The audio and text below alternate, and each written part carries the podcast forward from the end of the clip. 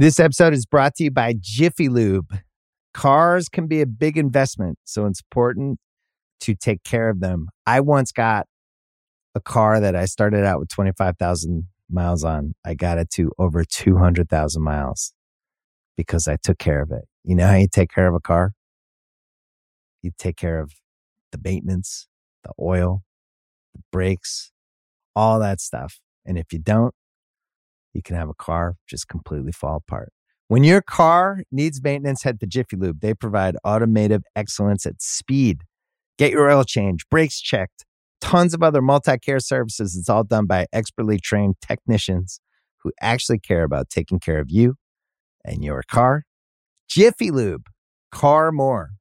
To find coupons and start an instant online estimate, visit jiffylube.com. This episode is brought to you by Vuori. I love sports. I know you do too. I also know that lots of you exercise, but if you're like me and my wife, the the beloved sports gal, you're sick and tired of ugly, uncomfortable workout gear. Especially, you know, I do a lot of walking. I walk around LA. I make calls. I listen to podcasts. Here are two words that will change everything: Vuori clothing, a line of activewear that is unbelievable.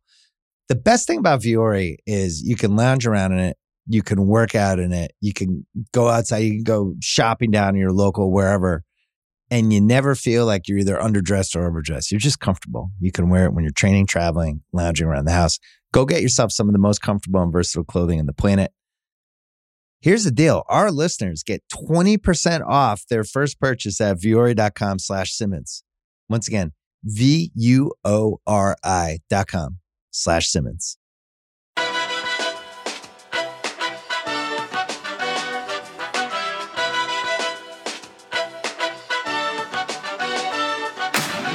Hello and welcome to Baseball Barbecue, the only podcast on the Ringer Podcast Network that actually holds tiebreakers over every other Major League Baseball team. Looks like we're getting into the playoffs. I'm Jake Mintz.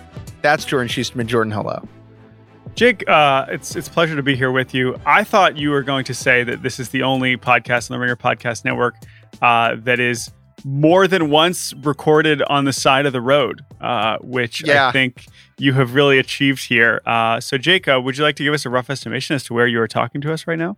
Uh, yeah, I'm on a bike trip in an uh, an undisclosed location, uh, and due to COVID nineteen, I am not recording this inside a public establishment or like a daytime hotel room. So I am currently on the side of the road. I have my computer uh, on the dirt. I am sitting on a wooden crate uh, that has already given me two splinters, and I am watching out for tetanus. Um, but things are good. Uh, if it sounds a little outdoorsy, you That's hear some birds chirping, some leaves rustling. That's that's why. But we're here to talk about the baseball, Jordan Shusterman. We are, yes. That th- those are not sound effects uh, put in from our wonderful producer Bobby Wagner. That is just Jake uh, actually being outside. Uh, on this episode, if I we see are any going small animals, I'll interview Meg them, Rowley Jordan. of Fangraphs. Thank you, thank you. Please do Br- bring them onto the pod. Uh, we're going to talk to Meg, uh, kind of reviewing this this bizarre sixty game regular season. I know we had a lot of conversations about what we were expecting going into this year, um, and we just kind of want to go over how we think some of these things went, uh, whether they were good, bad, or just kind of whatever. Um, but Call it a we get to performance Meg- review. Exactly. Uh, but before we get to Meg, we do have to check in on this ridiculous postseason race in which almost every team is still alive to get into the postseason as we sit here on Thursday. Uh, September 24th, with just a few games to go, the the the postseason field is really starting to shake out now. In the American League, like we said three weeks ago, Jake. I mean, we we, we basically called it those eight teams. We knew it all along. I mean, it was a weird road to get Yeah. there, but we're we're pretty set in the American League. Although I will say the seating in the middle is getting a little crazy right now. The Twins have actually just passed the White Sox, so that uh, could be taking us away from the the Twins Yankees matchup that we were so excited to see uh, earlier this week. I But know. I it's it's very funny because uh you know the American League some of these games have been good. A lot of the Cleveland, Chicago games have been great. But I haven't really watched American League baseball in like a week. And I'm really ex- I mean, it's nice to take a break. Obviously the two leagues aren't different now that there's a designated hitter everywhere, but I am excited for the uh AL wildcard round because so I can remember like like I haven't watched an Astros game in like a month. Yeah. Well, uh, so so so that's so the AL. It's hard to really pay attention to them when you have like seven different National League teams uh, at 500 and shuffling between all these different seeds. But but yes, so we got the you know the Rays. They clinched the East. The A's clinched the West. The Central's still shuffling around, but we pretty much have those teams, and we know Toronto will be the eight. But looking at the National League, I mean, my goodness, uh, this was chaos three days ago. It is still chaos now. All of these teams have shown to be terrible at times. All of these teams have shown to be very formidable at times. Uh, the Reds and Brewers have been playing a very fun series this week in which both teams have kind of showed off the best versions of themselves. Meanwhile, the Marlins are just still alternating, getting blown out and also beating good teams. Uh, and the Cardinals, who we'll get to in a second, still have more games to play than anybody else. But so, are you telling League, me, you, Jordan, that there yeah. are some flawed baseball teams with records around 500 that maybe like aren't fully deserving of a postseason spot? I am saying that, and somehow all of them are are better than the Mets. But we'll get to Mets Con later. Um, but but that is but that is true. It's it's really uh, this is exactly what I think everyone was afraid of with this giant postseason is that some of the teams that are getting in are just severely, severely, severely flawed. And it's like, wow, really? You're going to be the team that's going to accidentally beat the Dodgers in the first round? Like, that doesn't seem fair. Um, but of all, all of this mess of National League teams, how do you, I guess my, my, my one question for you is if you could decide how this shakes out, how would you like to see? Who, who are the eight teams you would like to see in the postseason? I mean, I want to see the Mets run the table and everyone else lose. I think it would be great. I think it would be, it would make Bobby very happy. Uh, but as far as realism goes, I think I would like to see, and I said this, sorry, car going by. Uh, I, I said this on the most recent podcast, but I want to see the Phillies in because I want to see that bullpen on the big stage. It deserves to be there, right? I, I mean, well, deserves. I think it's the opposite. I think it, it doesn't deserve to be there, but maybe you're saying no, no, that- no. It deserves to be there. Everyone needs to see this. I see what you're saying. I see what you're saying. This is this is such a spectacle, no matter how terrible it is, that more people should be exposed um, to this insane thing versus just like the Giants, who are just kind of this amorphous blob of like okay to good players, right? No one is like, oh, I need to watch the 2020 Giants. Exactly. But everyone's credit, like, credit to them. We thought they were going to suck, and they're they clearly don't suck. So like yeah. You know, hats off to the Giants. Like, good for them. But I totally. But as far I'm saying, appointment TV. If we're mm-hmm. talking mm. things that I will definitely watch, Phillies bullpen in a postseason game is high on that list. Uh, our colleague Michael Bauman wrote a good article about just how disastrous they've been on the ringer.com and you should all go read it. So I want them in. And then that last spot, I guess it would be between Milwaukee and Cincy. And like both of those teams are super entertaining. I've come around on the Brewers now as fun just because of Devin Williams, Corbin Burnes, and Brandon Woodruff. Mm-hmm. I really want to see Joey Votto happy. That yeah. would be cool. Yeah, I, and I know that that we've just watched Joey Votto. You know, he made the postseason. Uh, the Reds were good, at, you know, back at his super peak like ten years ago. Um, but they've been so bad for the last few years, and I know he's been so patient with it, and he loves the Reds, and he wants to see them. So, and he's been playing well, like he's been hitting big home runs, like yeah. Uh, so, so I, I, totally agree with you there. Now, the the, the they did win thi- though last night. the The Reds beat the Brewers in the last game of that series. Trevor mm-hmm. Bauer mm-hmm. was man, the stuff yes. was on on silly last rest. night. On three days rest. Yeah, which, it was pretty nuts, man. Yeah, and also he, I mean, of course, the NL Cy Young race, which we talked about on Monday, is still going to come down to these last few days. Although Bauer has put himself in very, very good position, but the the, the last team I think we have to acknowledge here because all these teams are so close. You know, we're talking about oh well, that last spot's probably Cincy or Milwaukee, but all these teams are within basically one or one and a half games of each other, and the Cardinals currently sit ahead of all those teams in the five seed, but with the most games left to play. Now, if you look at their schedule, we know that the Cardinals missed like two, two and a half weeks because they had a COVID outbreak within their team. And so they've been making up these games along the way. They've played, uh, they've got one more doubleheader possibly two, which I'll get to in a second, to bring them to 12 doubleheaders on the season, which is insane. And they're currently in the five seed ahead. That's 14 are, heads, right? That's that is 14 heads exactly. Think no, about how 24, many heads 24 heads. 24, 24 heads. 24 heads. Oh, 12, right. So so that's that's so many heads. Uh that's that's almost as many heads as on a, a baseball team, which is crazy. Um so, and that's, that's, how many It's more headers more headers than Andy Carroll, Jordan. Oh, that's a good reference. Wow, I wonder what team he's on. I don't follow soccer enough anymore. Um, so, but we have to talk about the Cardinals because if you look and you say, hey, wait a minute, if I look at the schedule right now through Sunday when the season ends, the Cardinals are only going to be at 58 games. So, this is exactly what we were all worried about when we were like, how the hell are the Cardinals going to get to 60 games? Well, right now, they're only going to get to 58. The way that it has been reported is that if we have to determine whether the Cardinals are in the postseason field or not, have enough wins to be good enough to be one of the top eight teams, if they're already there after Sunday, they will not play on Monday. If they're there and it's just about seeding, they will do the seeding according to their winning percentage for 58 games. However, if they are a half game back or a half game up, and they have to get to 60 games for it to be fair to determine whether the Cardinals are actually in the postseason or not, on Monday, they will play a doubleheader, or I guess at least one game, against the Detroit Tigers. I believe in Detroit, which for the Tigers, who were just eliminated yesterday, uh, that is going to be highly uh, unfortunate for them to have to do that. And of course, they will have all incentive in the world to lose those games, as the Cardinals will have all incentive in the world to win them. So that could be super duper bonus bizarre baseball that uh, we just have to make sure uh, you are aware of. A very weird part of this, super weird part of this, is that this has only been reported that like MLB is just like leaking this out or whatever, like through Jeff Passan, instead of being like, hey, everyone, like, here's what's definitely going to happen if the Cardinals need to play games. And, and right. it's like, here's what could happen. Like, what?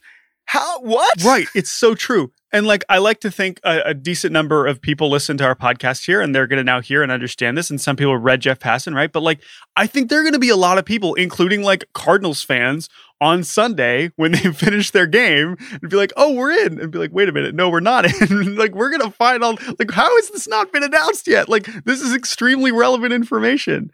Um, but it, I guess it's, it's also a classic case of MLB being like, uh, this doesn't exist until it has to exist. So we're just not going to acknowledge it. It's like, all right, good, really good Dude, strategy there. The, those uh, games in Detroit could be else, elite, super, super, super weird. Like there's just a huge amount of weird vibes yeah. that are going to be around that game. Like, are the Tigers going to try? Like, it's going to be two seven inning games and then they'll just win the first one and not have to play the second one. Like if the Cardinals are winning, let's say the Cardinals are winning after the first game seven, do they just like play two more innings to get to nine? Oh, that's a great point. Yeah, I have no idea. Like all of this is going to be so weird because again, by the way, for people that don't already know this, because I know some people have looked at it and be like, oh, but wait, aren't these teams all going to tie? there are all tiebreakers for these teams. We're not having game 163, or I guess game 61. We're not having game 61. That, that's not happening. There are all kinds of crazy tiebreakers that are being applied to these teams that are going to settle who's in and who's out. Uh, but the Cardinals are the rare exception because they are currently not scheduled to get 60 games, and so that is not fair. So um, I'm not going to go through all the tie- tiebreakers right now because I don't know them, and I'm not even going to bother. I'll just show up on Tuesday. Bro, and we'll I don't in the postseason. Care. Yeah, tiebreaker chat. I do not care. Like they were talking about it on right. some broadcast, and the broadcaster was like trying to explain it, and they were like, "Yeah, if it's the inter-division record against teams." Who played you at home? Right. And it sounded like a Tim Kurkjian fun fact. It was like, well, if right. the Cardinals have seven guys from the Dominican Republic, and the Brewers only have six. That'll give it to the Cardinals if all four teams have the same interdivision winning percentage on the road. Right. It's like it's going to come down to which which of these teams' right fielders made the fewest errors. I think I read that. Mm. Um, so we'll see. We'll see how it, it breaks down. But again, like people are like, oh, gonna, we're going to have chaos. We're going to have tie. No, there's no tiebreaker games. We're already going to have an unbelievable amount of baseball in this first week of the postseason. So it's fine. We'll have the tiebreakers. And the other reality of this is if you're if you're a team that gets screwed by a tiebreaker, guess what? You probably weren't very good in the first place. So I'm not going to feel bad for you. And uh, I want to say, Jordan, I texted is, you yeah. the following thing like a week ago because, you know, looking at all of this, it felt like it was all very crammed. Why is the first series only three games? Why are there no days off? Why aren't there going to be extra games for tiebreakers? Like, if they're playing this World Series in a dome, why not just have the season go deep into November? Like, who cares? Like, let's just string it out. And Jordan very intelligently responded with the election. Obviously, that will dominate, as it probably should, the news cycle for like the. F- it already does, but like to a elect election extent the first week in November and MLB doesn't want to overlap. Like you don't want to have game five of the World Series happening the night of the presidential election. Like, so that is why it's crammed. Yes, and uh, hopefully in the future, we there are a million reasons why we don't have to cram the postseason, even if it does expand um, to you know twelve teams or whatever many teams. So, uh, yeah, that is why it is going to be chaos. But we are going to save our full postseason preview chat for next week, um, but we just wanted to kind of check in and give you an update on where things stand as we record this today on Thursday. All right, Jake, it is time uh, to get to our wonderful guest, uh, Meg Rowley. Uh, we are going to talk to Meg and kind of reflect on this bizarre two month season. Uh, Meg is great, and you will enjoy this. Uh, let's go talk to Meg. Calling Meg Rowley, Shark.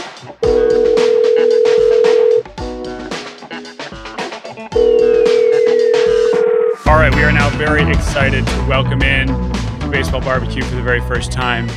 Fangraphs' own Meg Rowley. Meg Rowley, welcome to the show. Thanks for having me. Meg Rowley, Uh, what is Meg- your official important sounding title over there?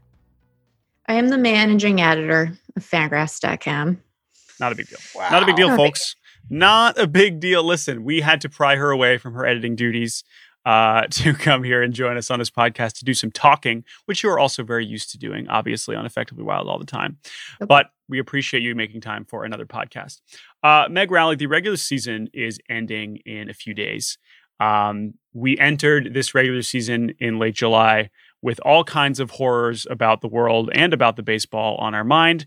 Uh, we had a bunch of new rules. We had a bunch of weird stuff in the stadium, out of the stadium, on the field, et cetera, et cetera.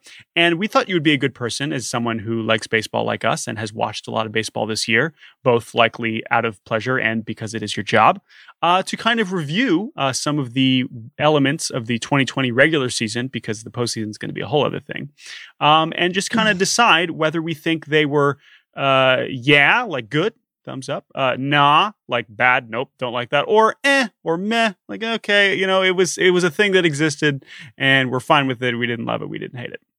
Yeah, nah, meh.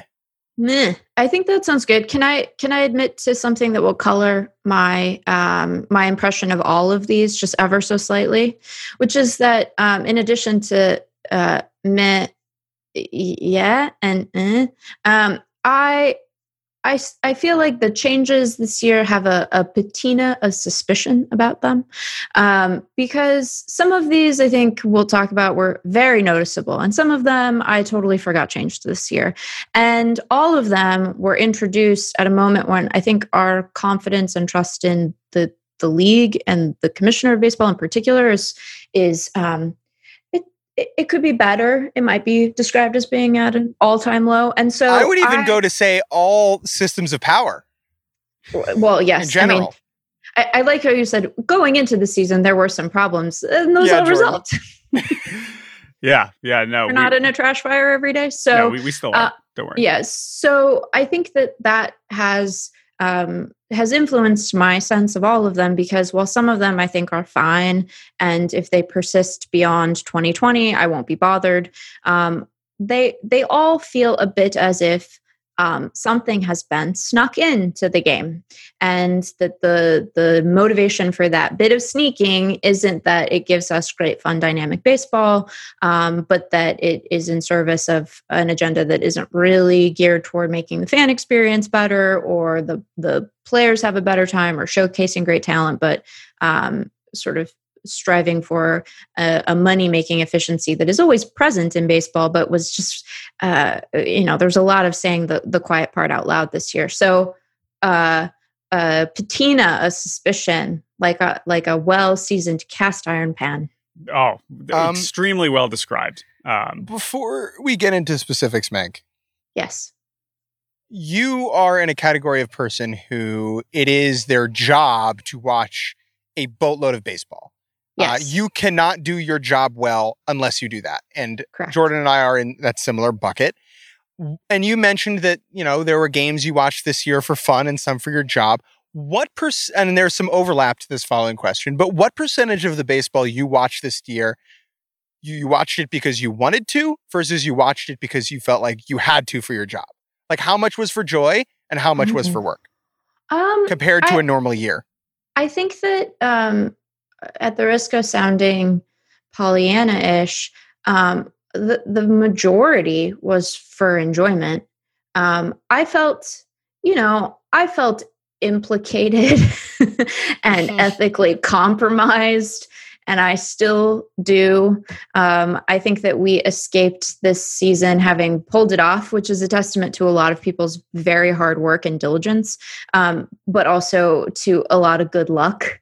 Um, and I'm glad that we got through with the, you know, the the impact, at least to the people involved in baseball, being not more dire than it was. And I don't say that to minimize the health consequences that players and staff who contracted COVID have suffered. But um, I think that, you know, when the Marlins outbreak happened, I was just convinced, like, oh, that's it. We're not going to have We're done, baseball. right? We're And, and, and then the Cardinals, and we were still like, okay, this is uh, we're going to be done. And so the fact that we got where we did is is surprising and I think allows us all to feel uh, impressed, even though you know there were still bad things that happened this year, clearly. Um, but it felt it felt really great to have baseball back. Um, baseball has a way of even when it is the source of consternation and frustration on my part of being um, a pretty meaningful salve for what ails me.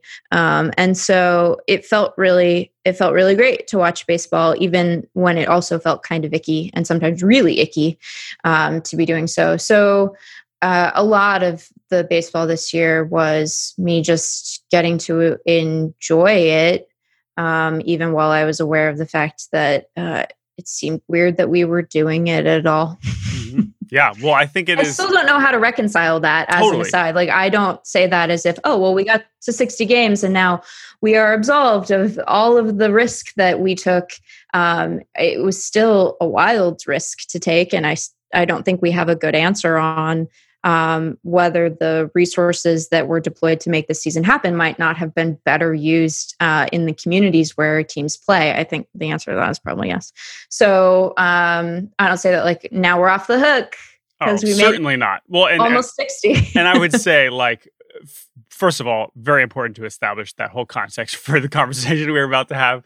Um, but also that, uh, as I've learned on this podcast and have made a fool of myself, there was a day a few this was like three or four weeks ago when I was like, hey, look, all the game all the teams played on the same night for the first time in three weeks. And then like the next day we had another positive. So yeah you know, like, and by the way, we're not out of the woods yet either. We're about to enter this bubble situation, and we're this insane notion that we're gonna have fans. Whatever, we're gonna we're gonna put that aside for now because we can only go into that. But for the purpose of this conversation, with that context in mind, uh, I do want to just kind of d- discuss some of these specifics because, like, the reality is we we all watched a lot of baseball, and there were things that were different, and there were things that were the same. And I just wanted to kind of go over what the experience of watching them in the moment. And we're not talking about whether we should keep them, whether we should they should uh, be implemented, whatever what did it feel like to have these things happen? So, Jake, I'm going to start with a with a very. We're going to kind of bounce between like the actual baseball being played and just the experience of watching it.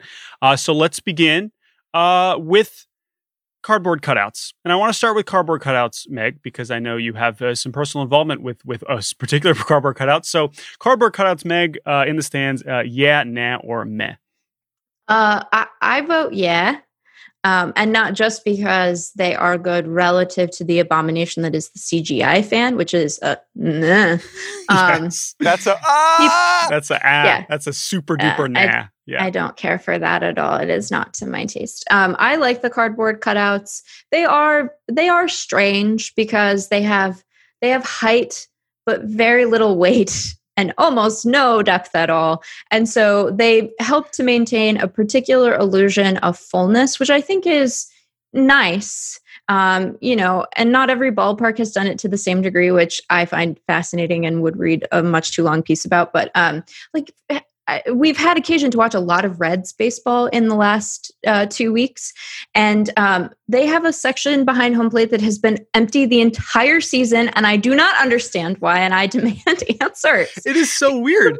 You could put people there. Right. Why also, is it empty? like if for the first okay, so for like the first week of the season, some teams went all in immediately, right? We saw the Mariners, Oakland. I know there were some teams it was like first right out the gate, we're just gonna Dodgers. Yeah. It's like we're just gonna fill it up. Great. Some teams were slow to adapt it, but by now, I'm pretty sure every stadium has some capacity of cardboard cutouts.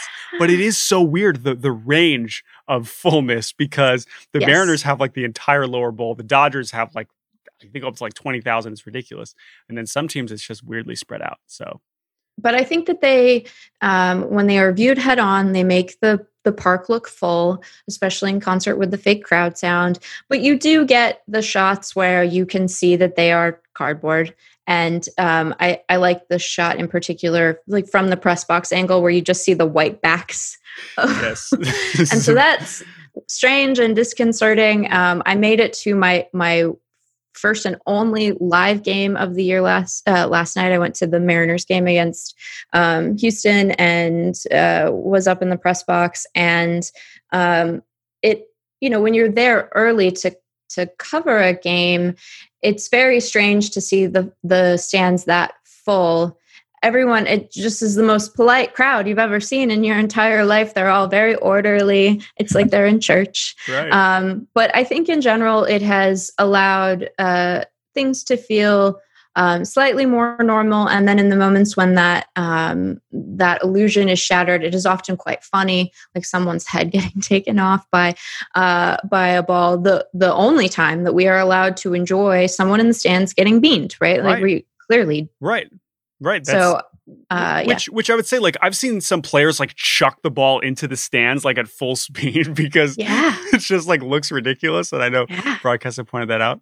Jake, what do you have some I- favorite? I have a cutout huge things? curiosity. Mhm.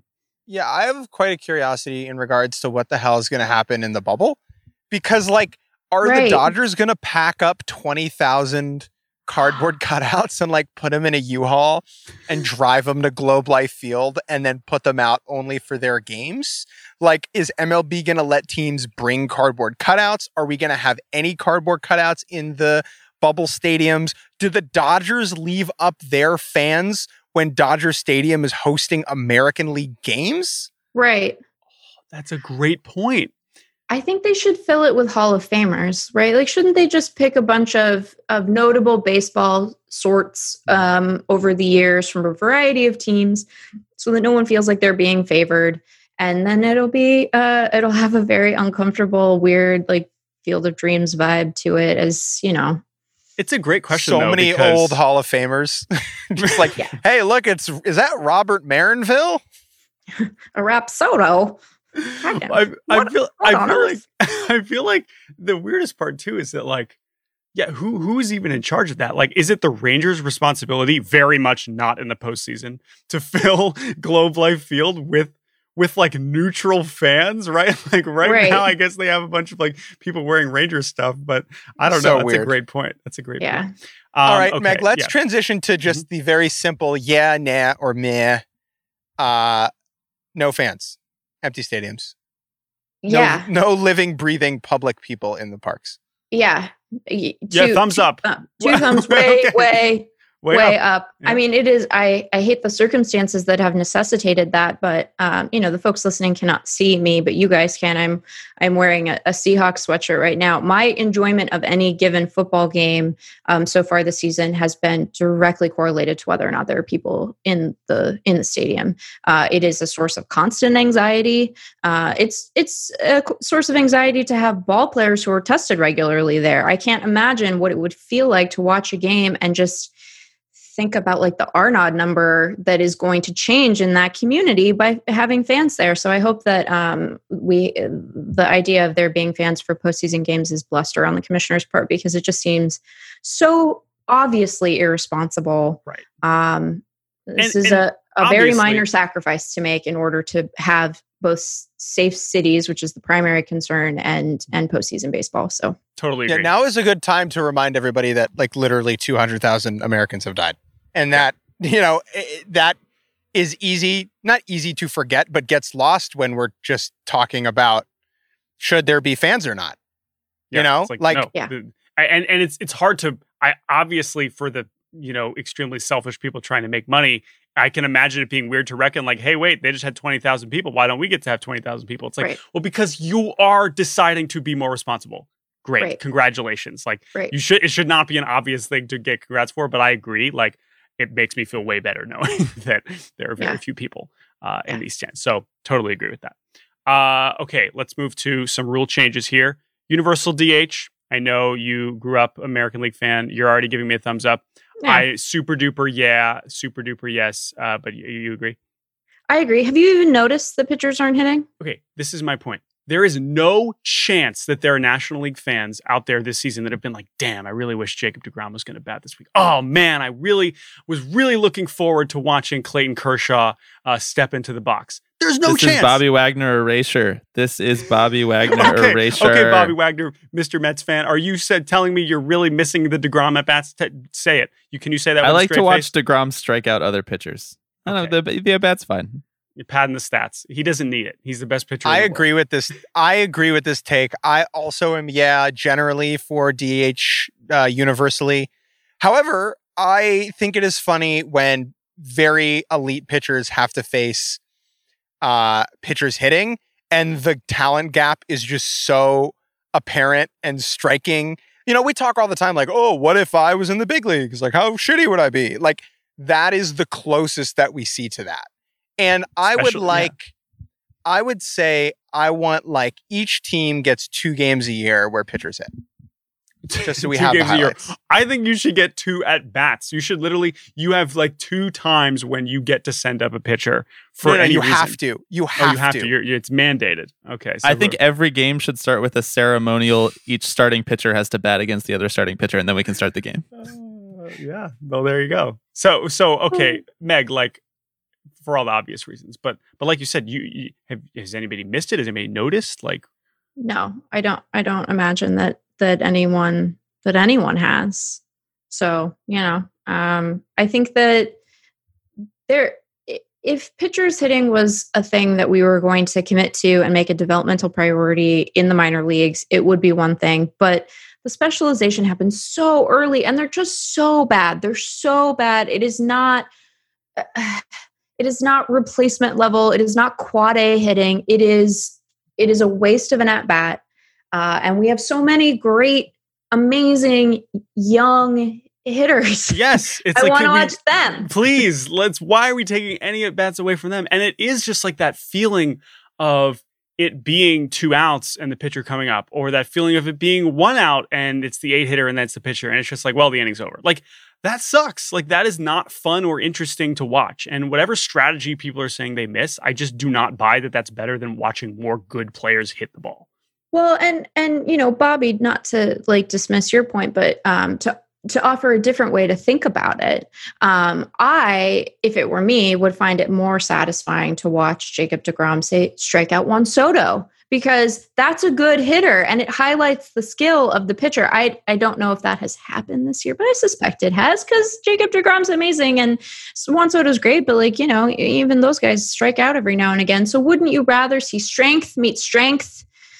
Oh, I mean, I'm, I'm of course doing a little bit of a bit. I'm philosophically opposed to the universal DH because I grew up a National League fan, Sure. and it's obviously an argument that we don't need to have right now Right. because Oh, it's been no. had by like every Right. single person who's ever talked It's about baseball. least favorite argument. I hate it. I and It's go away, bad. Bobby. Don't even bring I'm- up the concept of this argument. No, I'm just doing a bit. Obviously, it'd be better to watch Jacob Degrom strike out Juan Soto. Except there's also the possibility that he might hit a 500 foot home run, and I don't care for Right? that. you'd rather Those are just be like stakes, baby. yeah That right. sounds like a you problem. Yes I'm not used to stakes as a Mets fan.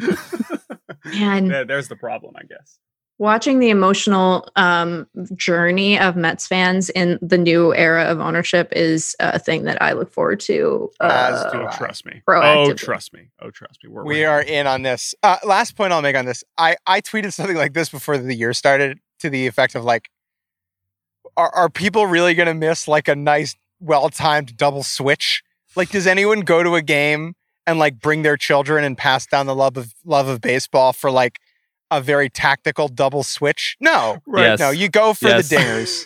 Well, no, I'm saying, like, I, I, I remember we talked about this, like, picturing, like, you know, the manager comes out and he's like showing this, you know, his lineup card to the umpire, and like the fans start noticing what's going on, and they like stand up and start cheering like crazy, like, "Oh my goodness, what a move! This Right. is just such incredible tactic." Derek from Great Neck is like, ah, that's what we love to see, Aaron. Go get a That's boy. why, hey, you never know what you're going to see when you when you go to the ballpark. Uh, all right, next one for you, Meg.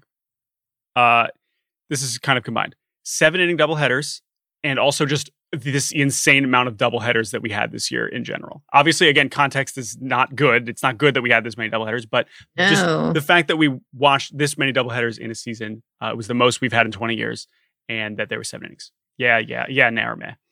Um, so I I'm mostly met on this. It's hard for me to judge this one absent the context of why they were necessary in terms of the number, in terms of their duration.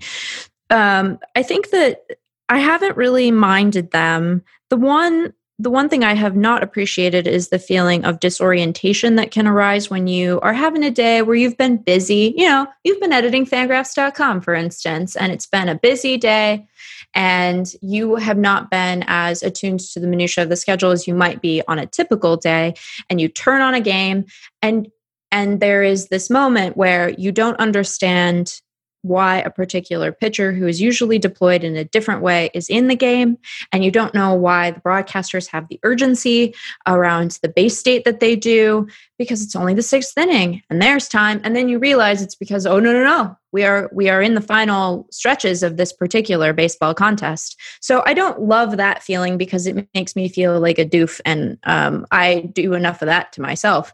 I Um, totally but- agree with this. I have this but- beef too, where like yeah It- it- where are we if you click, if you're like on MLB TV and like you click on the game, like it doesn't denote whether it's a seven inning or a nine inning game. right And at first I got pissed about this, but then I was like, what do they make it like a fraction? Like, is it like five out of seven and like two out of nine? No, but Like, no, I'm but some sure what you do. broadcasts have been better about this, and that they, they have a note the whole game that says this is seven innings, or like Right. this is game one of a doubleheader, or whatever. And like Yeah. for some of the teams, like the Marlins and Cardinals that have played so many, there have been times when they don't denote it, or maybe I'm watching the road broadcast and they don't denote it, or whatever, and they go to the eighth. And I'm like, oh, nice! Like the Cardinals are playing nine innings today. Like the Cardinals have had the reverse effect, where I just assume all their games are seven innings. So, Oh, so Don't even get me started about an eighth inning of extra innings. Like right that is oh, right and then you have a runner on second in in the eighth and you know i have had the most intense sense of like time disorientation this entire year because obviously. Nah. right.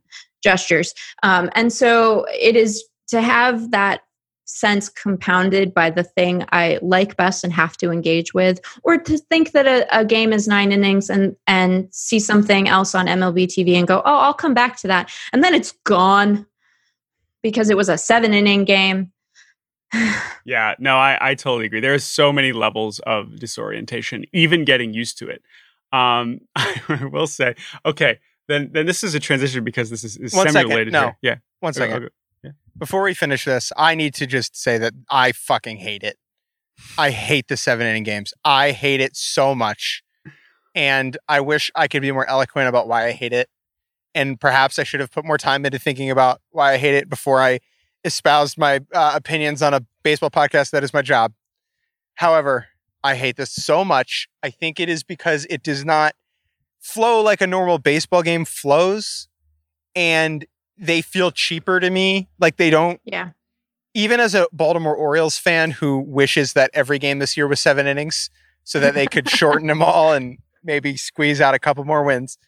Uh, it just didn't, they don't feel right to me. They just, ah, man. Well, it, and I think that the reason I want people to sort of hold firm against this is because in a normal year where you have a full 162 game slate and you have just a lot more time to make up games that might need to get, you know, banged because of rain or whatever, there's no compelling baseball argument to my mind that necessitates this. It is purely a function of schedule. And so Yes. I hope that it is something that we are uh, sort of think about in that way so that when we hopefully are able to um, resume something resembling a normal baseball schedule next year, we can look around and say, this is unnecessary because the conditions under which we are playing are fundamentally, hopefully, knock on wood, different than they were last season. So, that's the way that I'm kind of thinking about justifying my my own dislike for it apart from my doofy brain not being able to grapple with 7 versus 9. Look, if they if they keep this and in 2024 when we can safely have fans back in the stands, I better be getting a cheaper ticket for a 7 inning game if I'm paying right. for your time. Like I want to watch my 9 innings of baseball and that's uh that's that. All right, Jordan, what do you got next? Uh, okay, next one. This is a very specific uh, uh, rule that I think a lot of people made a big deal out of uh, before the season when we were talking about the health and safety protocols of in game and how players can be uh, safe and make sure they're not, you know, getting in other people's uh, spaces. pitchers having their own rosin bags. Yeah, nah, or meh. Wet rag Um, chat. yeah, wet where was the wet rag? This is the thing. I've Right never here. seen the wet It's rag. right I here. Have not, I have not seen a wet rag at any point, but I have noticed many times pitchers forgetting their rosin bag and going back and getting it. So, but what what do you think?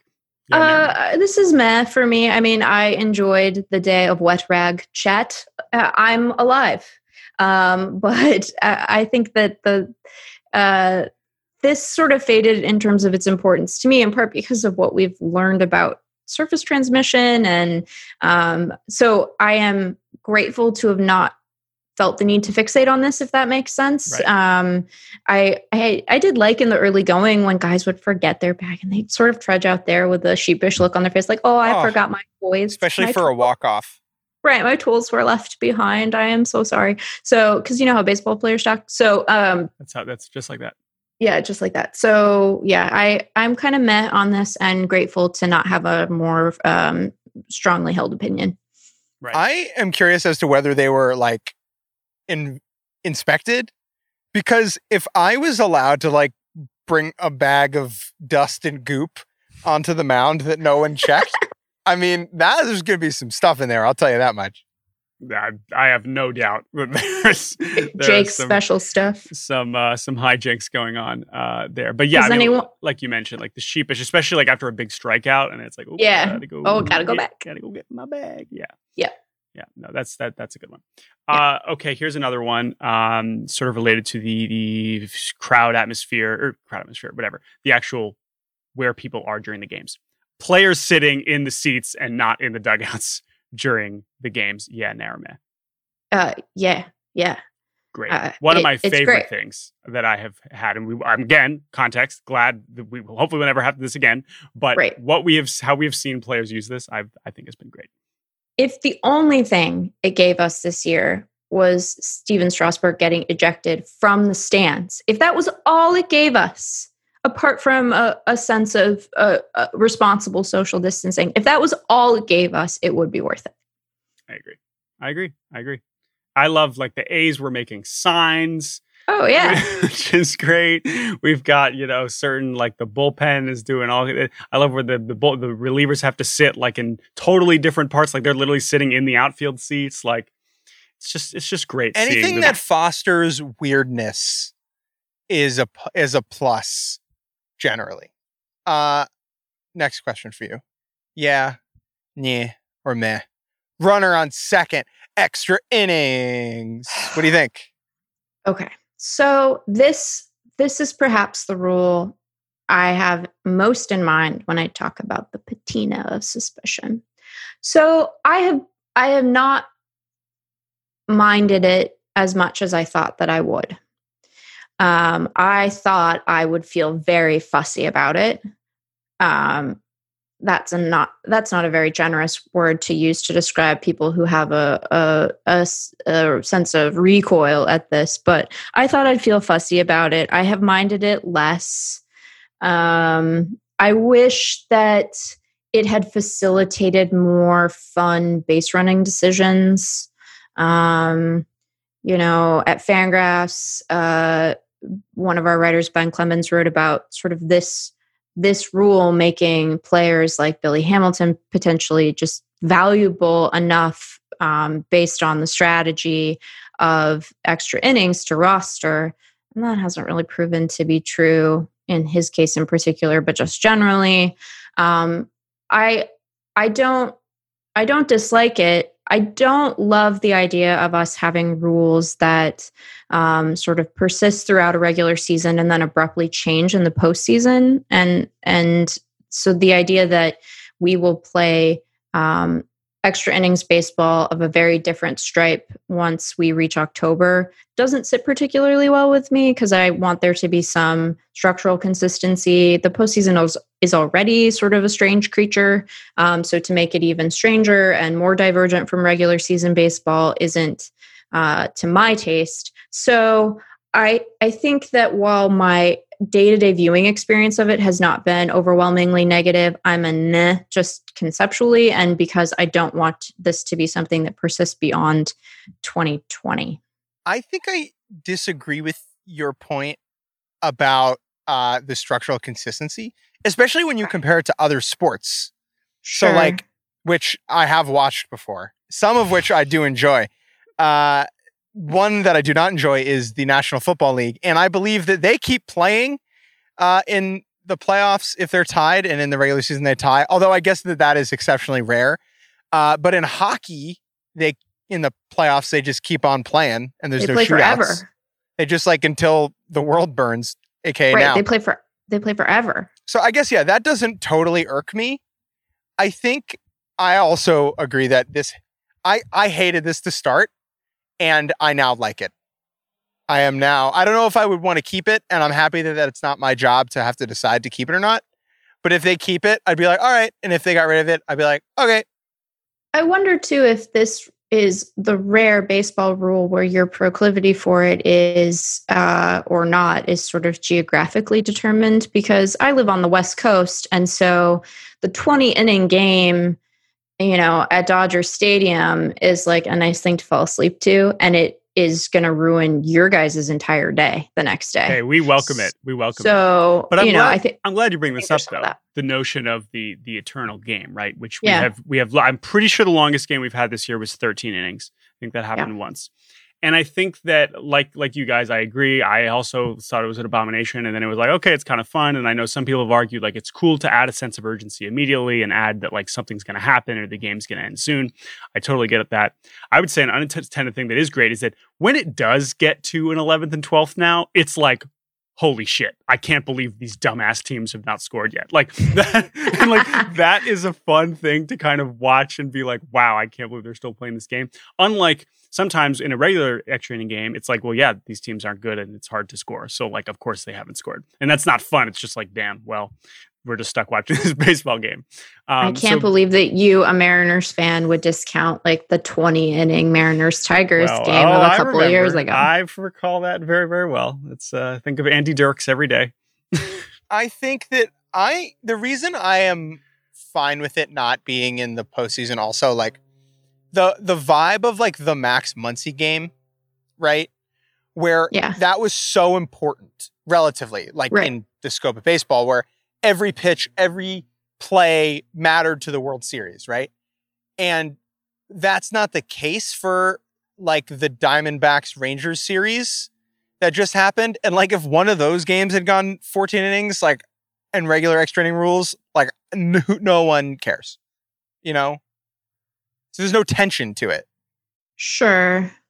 But I don't know that forced uh, sort of urgency is necessarily super compelling to me either, I guess, is part of it, right? It's like, well, And you could apply I- that same logic. Th- This same notion for the seven inning games. I hear broadcasters trying to argue for not not necessarily. Maybe they're just doing it because they're on TV, but they'll be like, "Yeah, it's great. Like we're at fifth inning. We have the sense of urgency." It's like, okay, but like that we didn't have to do that. Like, I mean, I know this year we did, but in general, we didn't have to do that. Here's my take. You cannot trust broadcasters or real, you know, beat reporters either, but mostly broadcasters about either of these rules because they more than anyone else want to leave. yeah. uh, especially Well- broadcasters. They Right. like not all of them, I should say, but a lot of them. Like so much of the conversation on a baseball broadcast is like, "Well, I hope this one's a jiffy, so we Right, can get to our dinner reservation." and fourteen minutes. What a treat! So, it's like okay. The broadcasters generally, to me, are always like pro anything that speeds the game up at Right. all. I I did enjoy that the very like I think the Friday, the opening, the full day of opening day, um, resulted in an extra innings game with the A's. And I don't remember who Oakland was playing, but you know, your expectation with a runner on second is that you know, like a lot of teams will bunt that guy over and then you know a sac fly scores him. And my my very favorite part of that was oh they were playing the angels because shohei ohtani messed up on the base paths. So the angels uh, you know half of the inning was just you know a non-starter. And then it ended because matt olson walked them off with like a giant home run. And I was like, this is great. This was like the rule worked, but it really didn't work exactly the way it was intended to. This is delightful. It only went through. And, and I know Sam Miller has written and spoken extensively about all the ways in which he loves it and, and wants, like, enjoys the how many different ways, right? Because we thought it was like, okay, they'll bunt him over and then it's the same right. thing over and over. But like, it's very much has not been that. And I would say no. credit to, yeah. So Jordan, the, last last thing about this, like the uh person who gets super fired up about double switches now has this to care about for strategy. right. right. Oh. There you go. That same person that's cheering on the double switches. Uh, this is this switch, is very much switch, switch, switch, switch, that switch. Recast, yeah! That recasts the whole rule in sort of a, a generous spirit. That's you what know, we're all about. Horse, a little horse trade. It's, it's all about generous spirit. Uh, my last right, point here. I, I, I, just want to say, I just want to say, maybe this is for the postseason preview, but like the whole I know you brought up the Max Muncy Eternal game, right? And that was the World Series where we will maybe have real off days. But if we have like a crazy 17 inning, inning game in this postseason, it is going to destroy teams in ways that with no off days, it is going to be chaos. It's going to destroy me. It's going to destroy Meg first and foremost, of course, is most importantly. And then right. after that, the baseball teams playing in it will be similarly devastated. So, uh, anyway, yeah. I just wanted to mention one of the things you learn about your 30s is that anticipating being tired is almost as bad as actually being tired. uh, oh man. So. That might be a good note to end on, Jake. Unless you have any other. I have two more. I have two okay, more. two more. Go ahead. One is very one is very quick and feels kind of a, an obligatory three batter uh, minimum for relievers. Have you thought about this at all? I'm going to say eh, but that was my expectation going into the season. So I think that, um, you know, a lot was made of this, but then when, you know, when the aforementioned Sam Miller looked at it for ESPN, when Ben Clemens looked at it for us uh, at Fangraphs, the number of, of situations where this was really going to do much of anything was actually fairly fairly small. Um, and so my expectation was not that it would be the thing I would notice. When rosters expanded to accommodate the pandemic, you just knew that you were going to have more reliever related shenanigans because starters had less time to ramp up for summer camp or whatever nonsense we decided to call it. And so there was going to be more relief for usage anyhow. So I think that whatever effect we were likely to see was muted by circumstance and it wasn't going to be particularly impactful anyhow. It wasn't going to be the kind of thing that the average fan sat there and was like, oh, wow, this has really changed my perception of the pace of the game or appreciably altered its length. So uh, it's kind of. It has not made a difference. And by the way, I've still seen a whole lot of Ollie Perez. Yeah. I, I have not, well, you bring up Ollie Perez all the time. Yeah. This is my favorite thing that is that this has led to, is where if you have like two outs and the pitching team is up in like a big spot. Let's use Ollie Perez. Ollie Perez comes in to get a lefty out, right, and does it, and then has to pitch to two more batters, both righties, and it's just just a disaster. That's, That's true. my I have, favorite part. It, it is it is great to see it not like to see a pitcher try to uh, uh, you know manager try to get away with it yeah. right because they don't have to come back the next inning if the inning ends but like you said none of it the problem that it was supposedly solving eh, not we have no idea in this season because there were so yeah. many relievers and the game still takes forever and whatever whatever so i totally agree jake you have one more yeah uh the playoffs playoffs uh, are expanded we do not know if this will continue. There are now 16 teams in them, which feels like too many considering that the Reds look like they're going to make it and they're one game over 500. Um, this was sprung onto us very late. I actually believe we learned about this after the first pitch of the Yankees Nationals game on opening day. It was hours before well, it was before. not. Rep- okay. It was but, reported the, hours before, but not confirmed by MLB until after first pitch. the press release nuts. definitely came Meg, out after. Yeah, Nair, yeah, the postseason. Yeah. Well, the, the the leagues might have, but the ESPN press release came out before that. so I was like, no, we're gonna we can start changing the way we calculate playoff odds because ESPN has told me these games are happening. That's So- Cool, cool, That's- cool, cool. That was very Kylie relevant to texted your you. job. Kylie texted you. He was like, "Hey, this is happening." Please Mm. start start get Sean Dolinar get get working because Oh, uh, it's about to get crazy. Um, Yeah. But All but right. I guess for the for, as far as watching and following this postseason race because we don't know what the postseason is actually going to look like. Forget about how the three rounds, whatever. Like actually following the season, yeah, now we're mad with 16 teams getting in. Um, I mean, this answer might not make a ton of sense, but I appreciated that because the stakes were sort of lowered going in by more teams making it. It felt more like normal baseball to me. Um, the every game really matters, and of course, every game did matter more, even with the expanded postseason. But the idea that every game mattered right away uh, was uh, very strange and disorienting because you know, like you get into baseball and you're like, well, does it really matter? Because the Orioles are playing the Tigers today. That doesn't seem like it's going to be anything. Um, I I have enjoyed what the the Central has uh, hoisted on us, really in both uh, leagues, but particularly in the National League. Like every game this week between NL Central teams um, has felt very important and dramatic. And I don't disagree that a team that's a game over 500 making the postseason feels um, pretty ridiculous. But um, that this last sort of week and a half has been pretty exciting. Um, I I don't think that we need to like have an extended conversation at this juncture about what this format incentivizes in teams and the ways in which we are all nervous about that um, and the effect it'll have on fan experience. I appreciate why it might have felt um, sort of fitting this year given the reduced schedule and wanting to see more baseball. Um, but uh, I guess kind of eh in general. I've appreciated it more in the last week.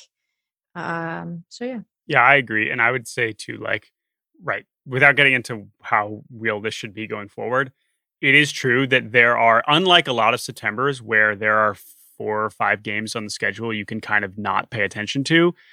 Almost every game has some sort of postseason implication right now, besides this D backs Rangers series that we just had. Like, it is, eh, whether it's seeding or whether it is actually getting in, like, it is cool to have every game make a difference uh, at this point. So- Orioles Red Sox was irrelevant as shit, baby. Let's go. Orioles Red Sox. There you go. That one was uh, oh man. that one was was not one of those, but um, it's okay for the people that missed that one. I think that's probably fine.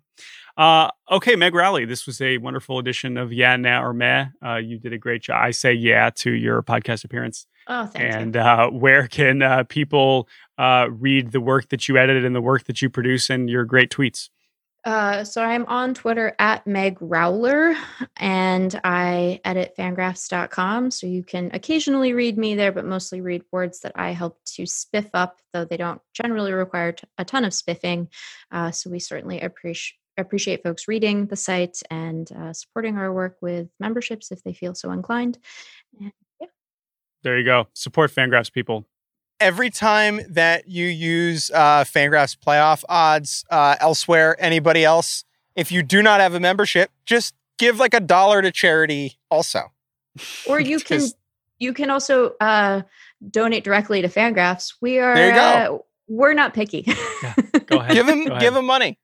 Baseball's better because We Fangraphs exists. So Thank please you. support them. Uh, thank you, Meg. Uh, we will talk to you again soon. Sounds good. Thanks for having me. Baseball Barbecue is brought to you by FanDuel Sportsbook. By now, you've probably heard about FanDuel Sportsbook's world class sports betting app. FanDuel makes it easy to find and place your bets. They've got some of the best odds you'll find anywhere, and when you win, they even get you your winnings in as little as 24 hours. There's a lot of reasons to try FanDuel Sportsbook, but here's a few more. Right now, new users can place their first bet on FanDuel Sportsbook risk free and get up to $1,000 back in site credit if you don't win. Seriously, there's no strings attached. Just place any bet you want. If you win, you keep the cash. If you lose, you'll get your entire bet up to $1,000 back in site credit. I'm taking a look right now at the World Series 2020 odds. We are about to have one heck of a postseason. Dodgers, as they have been all year, the heavy favorites, currently sitting at plus 350. But I'm looking at the Padres, A's, and White Sox at plus 1,000. I like the White White Sox and Padres there. My goodness, why are they lower odds than the than the Yankees? The Yankees are a mess. The White Sox and Padres have the best vibes in the league. I would be going heavy on those plus 1,000 there uh, because those teams are more fun than the Yankees. Sorry. To start betting, just download the FanDuel Sportsbook app and be sure to sign up with the promo code BBQ so they know I sent you. It's FanDuel Sportsbook, promo code BBQ. 21 and up, present in New Jersey, Pennsylvania, Illinois, West Virginia, Indiana, or Colorado. First online real money wager only. Site credit is non withdrawable and expires in seven days. Restrictions apply. Gambling problem? Call 1 800 Gambler in West Virginia. Visit 1 800 Gambler.net. In Indiana, call 1 800 9 with it. Or in Colorado, call 1 800 522 4700.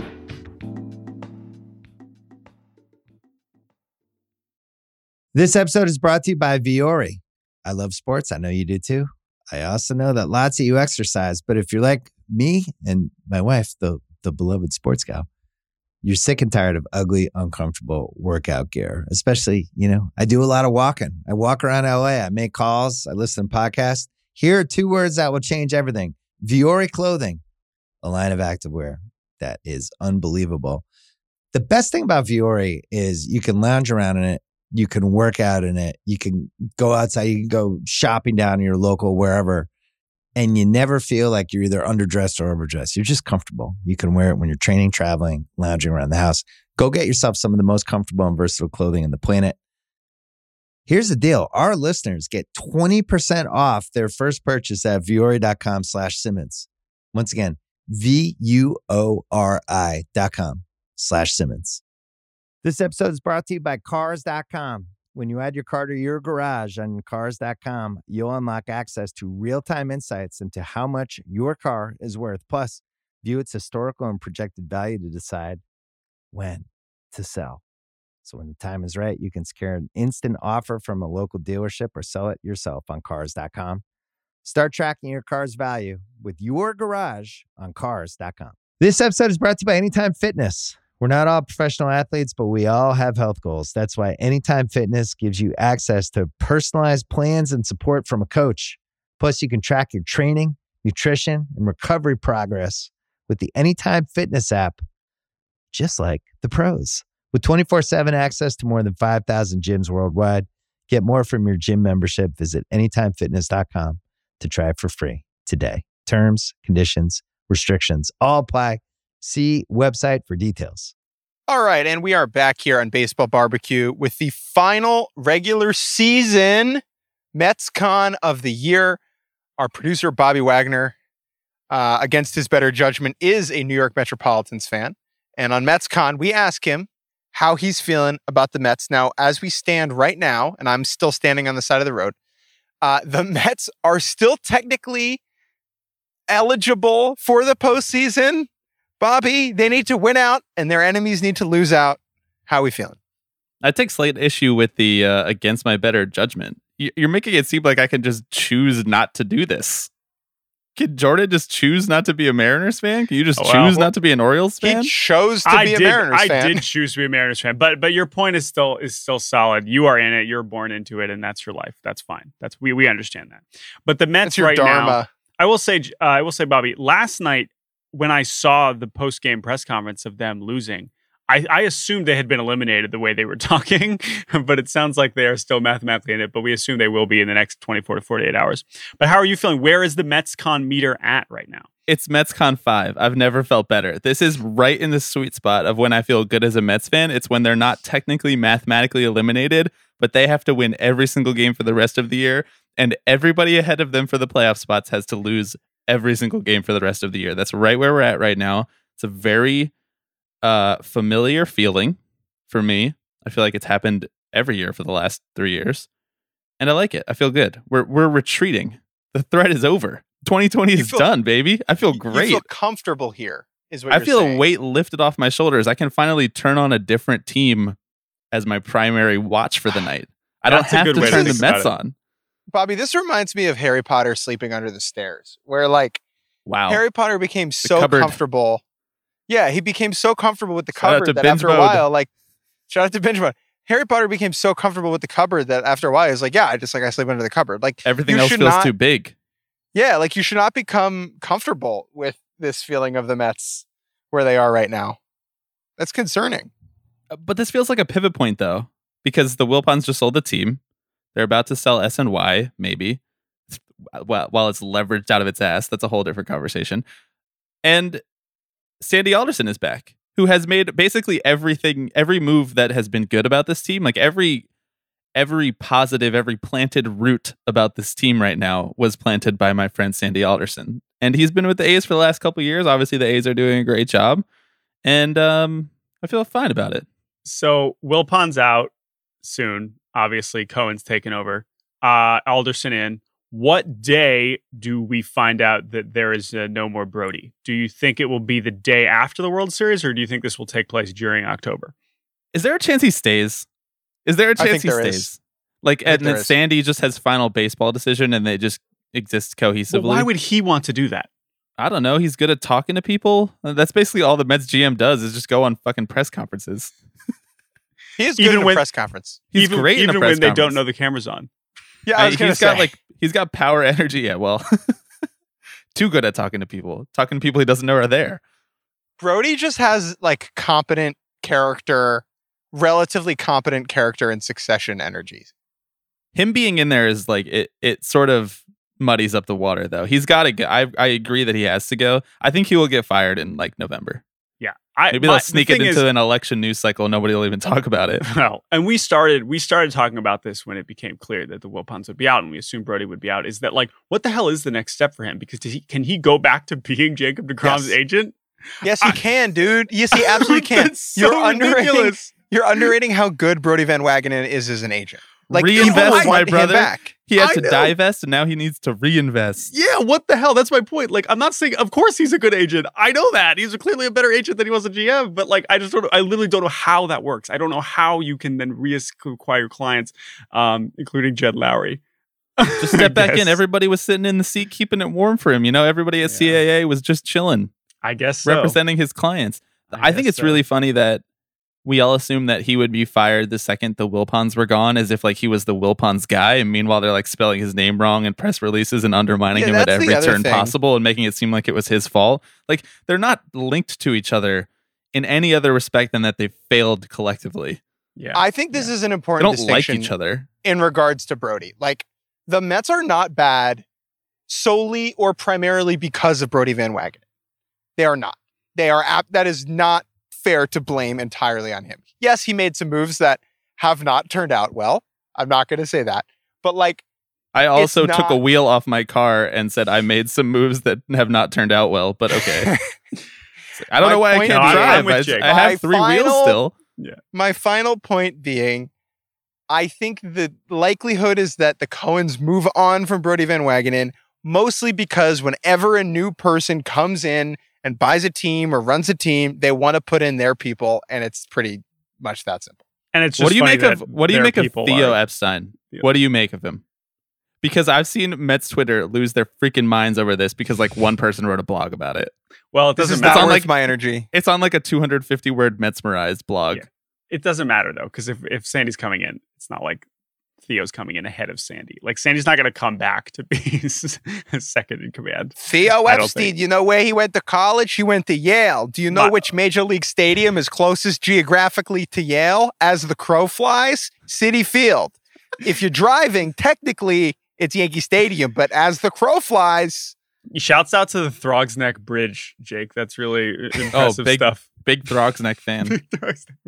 uh, okay, my last point uh, before we move on and say goodbye to MetsCon for this year is that it's truly remarkable that this New York Mets team, with all their stars and all their promise and hopes, and and some things that went super well, including maybe a third straight Cy Young and Dom Smith breakout and all these things, are going to finish behind a two teams that had gigantic COVID outbreaks, including the Marlins, who were supposed to suck the Giants who suck, the Phillies who are the worst bullpen of all time, the Brewers who had one of the worst offenses in baseball history through the first 30 games. Uh, and they're going to finish behind all of them. And you are still at MetsCon 5 because you're fine. That is amazing. there was a quote from Nolan Arenado that applies here, where he was basically like, Thank you for bringing eight up my future third baseman. I appreciate that. okay. He, he was basically like, if there are eight teams that make the playoffs and we're not one of them, that's not good. Hey, Colorado, can I interest you in Andres Gimenez? Andres, love you, but um, Adios. Uh, I just want to say everything in life is relative, Jordan. This is why I'm at MetsCon 5. Yep. Uh, you want to talk about the base runs record? There's small little nuggets that we could take into next year, and that's where Mets fans feel most comfortable. Love that. We're Love that. retreating. We're retreating. The the war is over this year, and I'm at MetsCon 5. Thank you guys. Bobby All right, thank is you, gonna Bobby. deal with his seasonal uh, depression by staring at the WRC plus column on Fangraphs and seeing the Mets at the top. hey, that's what I do. Uh, all right.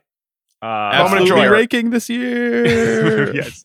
Uh, all right. We are, that is it for MetsCon. We are not doing Good, Bad, Ugla uh, this week because we did something similar with Meg. Uh, so we are going to transition to the end of this podcast, which of course is the moment of joy. Uh, Jake, we have uh, two, we actually have two moments of joy, uh, slightly different. So which one would you like to begin with? Let's start with Alex Gordon. Alex Gordon is retiring. This is a moment of bittersweet joy for a very specific type of uh, fan. That specificity is a Royals fan. Alex Gordon is a super interesting figure in my mind in a lot of ways. I was thinking about this the other day how you when you win a World Series, you have to have a generational talent, at least one. And the Royals, in a lot of ways, of 2015 are the last team who did not have one, right? If you go back, Soto in 19, Mookie in 18, I would say Altuve and Bregman and Verlander in 17, Bryant Baez in 16, and then the Royals in 15. And Alex Gordon was not the best player on that Royals team, but he was the most Royals player on that Royals team by a mile, Jordan.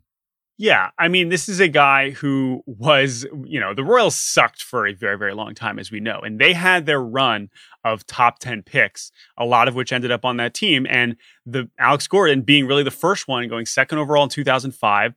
And honestly, of course, he was a big prospect when you're a top five pick, but he was like a disappointment. Not just in the minors, relatively, was pretty good in the minors, but even for the first like four years of his major league career, it was like, damn, like, okay, Alex Gordon's like a fine to not great major leaguer. Like, this is not good. And then suddenly he becomes one of the best left fielders in baseball and goes on to win seven gold gloves. He also becomes a really good hitter right as they're becoming a good baseball team.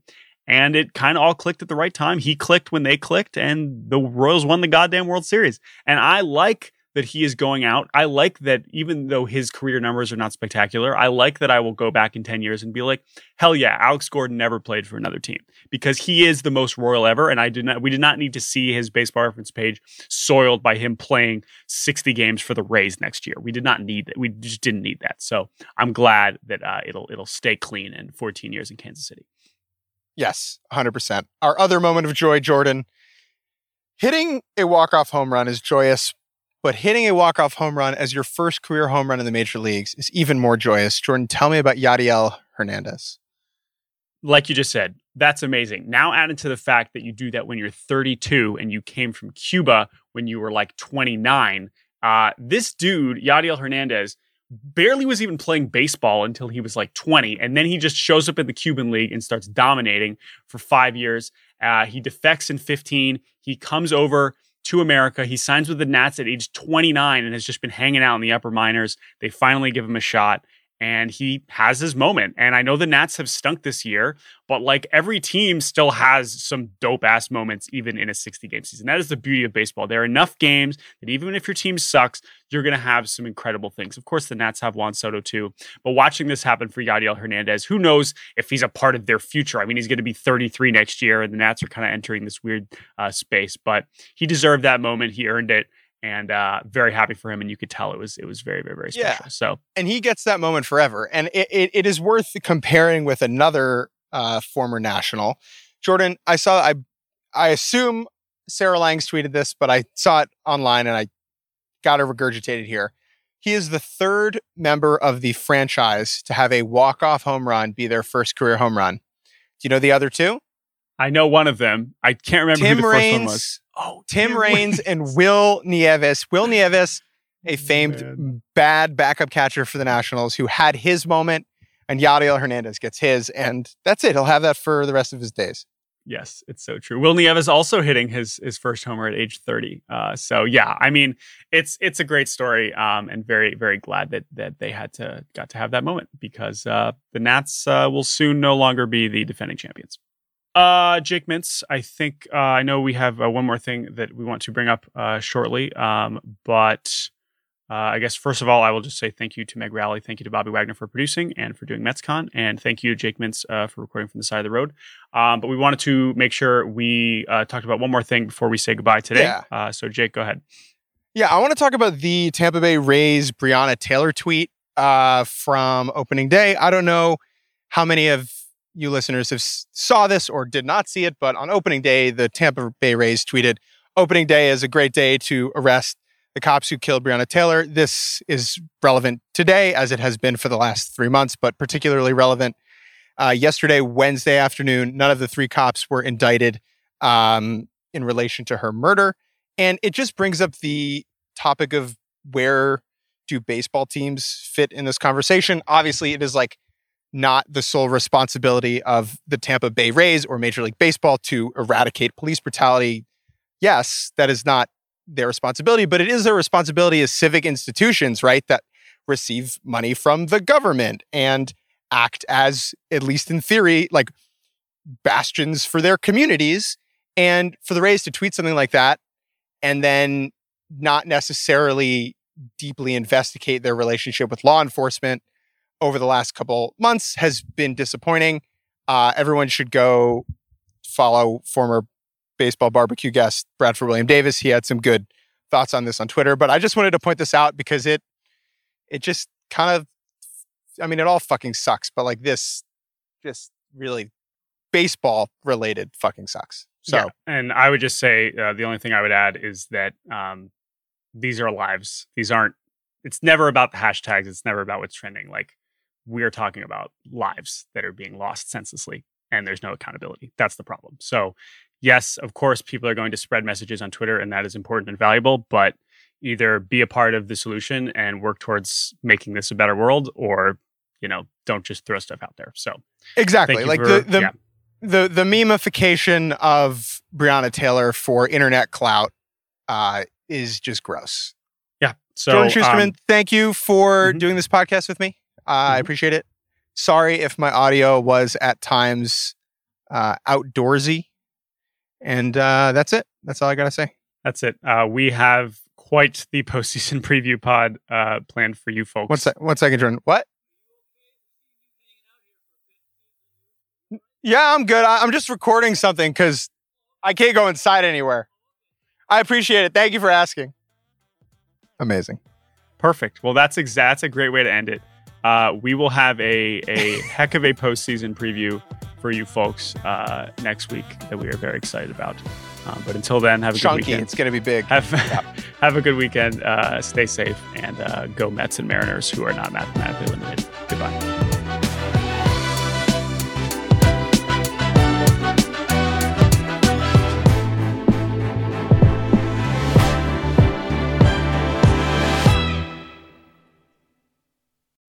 This episode is brought to you by State Farm. You might say all kinds of stuff when things go wrong, but these are the words you really need to remember. Like a good neighbor, State Farm is there. They've got options to fit your unique insurance needs, meaning you can talk to your agent to choose the coverage you need, have coverage options to protect the things you value most. File a claim right on the State Farm mobile app and even reach a real person when you need to talk to someone. Like a good neighbor, State Farm is there.